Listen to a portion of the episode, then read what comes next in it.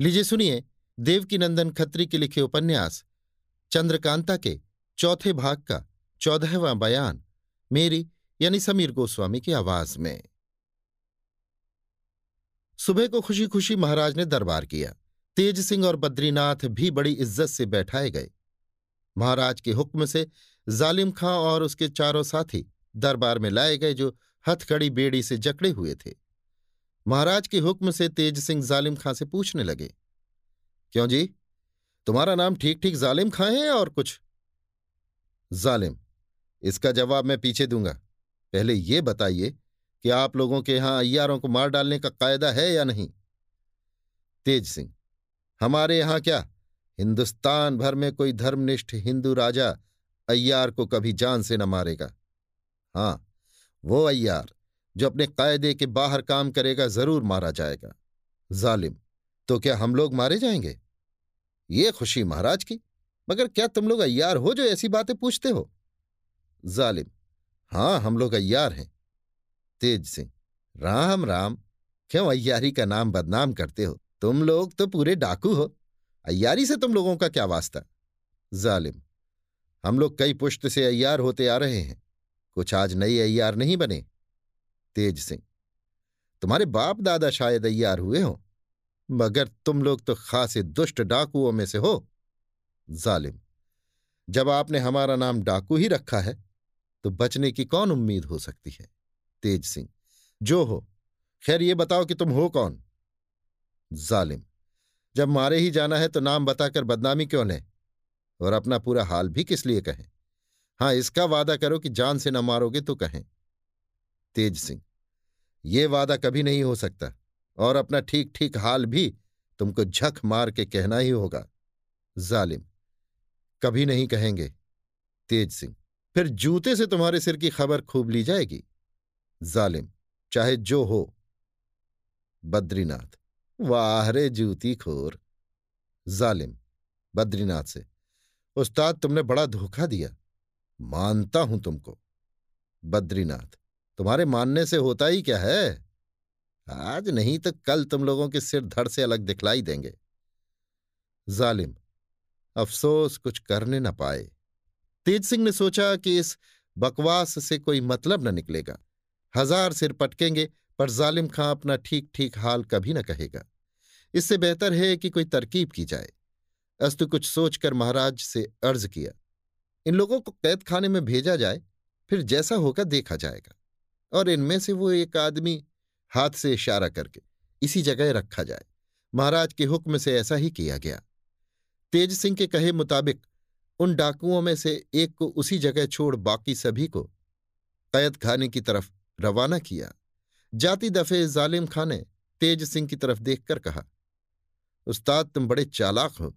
इसमें कोई शक नहीं कि चेहरे से आदमी के दिल का हाल खूब पहचानते हो। अच्छे डरपोक को चुन के रख लिया। अब तुम्हारा काम निकल जाएगा। तेज सिंह ने मुस्कुराकर जवाब दिया, पहले इसकी दुर्दशा कर ली जाए, फिर तुम लोग भी एक एक करके इसी जगह लाए जाओगे। जालिम खां और उसके तीन साथी तो कैद खाने की तरफ़ भेज दिए गए, पर एक उसी जगह रह गया। हकीकत में वो बहुत डरपोक था। अपने को उसी जगह रहते और साथियों को दूसरी जगह जाते देख घबरा उठा। उसके चेहरे से उस वक्त और भी बदहवासी बरसने लगी जब तेज सिंह ने एक चौबदार को हुक्म दिया कि अंगीठी में कोयला भरकर तथा दो तीन लोहे की सलाखें जल्द ले आओ, जिनके पीछे लकड़ी की मूठ लगी हो। दरबार में जितने थे, सब हैरान थे कि तेज सिंह ने लोहे की सलाख और अंगीठी क्यों मंगाई और उस डाकू की तो जो कुछ हालत थी लिखना मुश्किल है। चार पाँच लोहे की सलाखें और कोयले से भरी हुई अंगीठी लाई गई। तेज सिंह ने एक आदमी से कहा, आग सुलगाओ और इन लोहे की सलाखों को उसमें गरम करो। अब उस डाकू से न रहा गया। उसने डरते हुए पूछा, क्यों तेज सिंह? इन सलाखों को तपाकर क्या करोगे? तेज सिंह, इनको लाल करके दो तुम्हारी दोनों आँखों में, दो दोनों कानों में और एक सलाख मुँह खोलकर पेट के अंदर पहुंचाई जाएगी। डाकू, आप लोग तो रहमदिल कहलाते हैं। फिर इस तरह तकलीफ़ देकर किसी को मारना क्या आप लोगों की रहमदिली में बट्टा न लगावेगा? तेज सिंह हंसकर। तुम लोगों को छोड़ना बड़े संग दिली का काम है।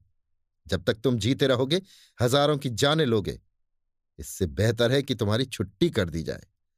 जितनी तकलीफ़ देकर तुम लोगों की जान ली जाएगी, उतना ही डर तुम्हारे शैतान भाइयों को होगा। डाकू तो क्या आप किसी तरह हमारी जान नहीं बच सकती? तेज सिंह, सिर्फ़ एक तरह से बच सकती है। डाकू, कैसे? तेज सिंह अगर अपने साथियों का हाल ठीक ठीक कह दो तो अभी छोड़ दिए जाओगे। डाकू, मैं ठीक ठीक हाल कह दूँगा? तेज सिंह, हम लोग कैसे जानेंगे कि तुम सच्चे हो? डाकू, साबित कर दूँगा कि मैं सच्चा हूँ। तेज सिंह अच्छा कहो। डाकू, सुनो, कहता हूँ। इस वक्त दरबार में भीड़ लगी हुई थी। तेज सिंह ने आग की अंगीठी क्यों मंगाई? ये लोहे की सलाखें किस काम आवेंगी? ये डाकू अपना ठीक ठीक हाल कहेगा या नहीं? ये कौन है? इत्यादि बातों को जानने के लिए सभी की तबीयत घबरा रही थी। सभी की निगाहें उस डाकू के ऊपर थी। जब उसने कहा कि मैं ठीक ठीक हाल कह दूँगा, तब और भी लोगों का ख्याल उसी की तरफ़ जम गया और बहुत से आदमी उस डाकू की तरफ़ कुछ आगे बढ़ाए। उस डाकू ने अपने साथियों का हाल कहने के लिए मुस्तैद होकर मुँह खोला ही था कि दरबारी भीड़ में से एक जवान आदमी म्यान से तलवार खींचकर उस डाकू की तरफ़ झपटा और इस ज़ोर से एक हाथ तलवार का लगाया कि उस डाकू का सिर धड़ से अलग होकर दूर जा गिरा। तब उसी खून भरी तलवार को घुमाता और लोगों को जख्मी करता वो बाहर निकल गया। उस घबराहट में किसी ने भी उसे पकड़ने का हौसला न किया, मगर बद्रीनाथ कब रुकने वाले थे? साथ ही वो भी उसके पीछे दौड़े। बद्रीनाथ के जाने के बाद सैकड़ों आदमी उस तरफ़ दौड़े, लेकिन तेज सिंह ने उसका पीछा न किया। वे उठकर सीधे उस कैद खाने की तरफ़ दौड़ गए, जिसमें जालिम खां वगैरह कैद किए गए थे। उनको इस बात का शक हुआ कि कहीं ऐसा ना हो कि उन लोगों को किसी ने अय्यारी करके छुड़ा दिया हो। मगर नहीं, वे लोग उसी तरह कैद थे। तेज सिंह ने कुछ और पहरे का इंतज़ाम कर दिया और फिर तुरंत लौटकर दरबार में चले आए। पहले दरबार में जितनी भीड़ लगी हुई थी, अब उससे चौथाई रह गई। कुछ तो अपनी मर्ज़ी से बद्रीनाथ के साथ दौड़ गए। कितनों ने महाराज का इशारा पाकर उसका पीछा किया था। तेज सिंह के वापस आने पर महाराज ने पूछा, तुम कहाँ गए थे? तेज सिंह, मुझे ये फ़िक्र पड़ गई थी कि कहीं जालिम खां वगैरह तो नहीं छूट गए। इसीलिए कैद खाने की तरफ़ दौड़ा गया था। मगर वे लोग कैद खाने में ही पाए गए।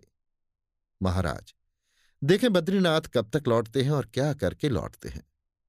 तेज सिंह, बद्रीनाथ बहुत जल्द आवेंगे, क्योंकि दौड़ने में वे बहुत ही तेज हैं। आज महाराज जयसिंह मामूली वक्त से ज़्यादा देर तक दरबार में बैठे रहे। तेज सिंह ने कहा भी, आज दरबार में महाराज को बहुत देर हुई, जिसका जवाब महाराज ने ये दिया कि जब तक बद्रीनाथ लौट कर नहीं आते या उनका कुछ हाल मालूम ना हो लो, हम इसी तरह बैठे रहेंगे। अभी आप सुन रहे थे देवकी नंदन खत्री के लिखे उपन्यास चंद्रकांता के चौथे भाग का चौदहवां बयान। मेरी यानी समीर गोस्वामी की आवाज़ में।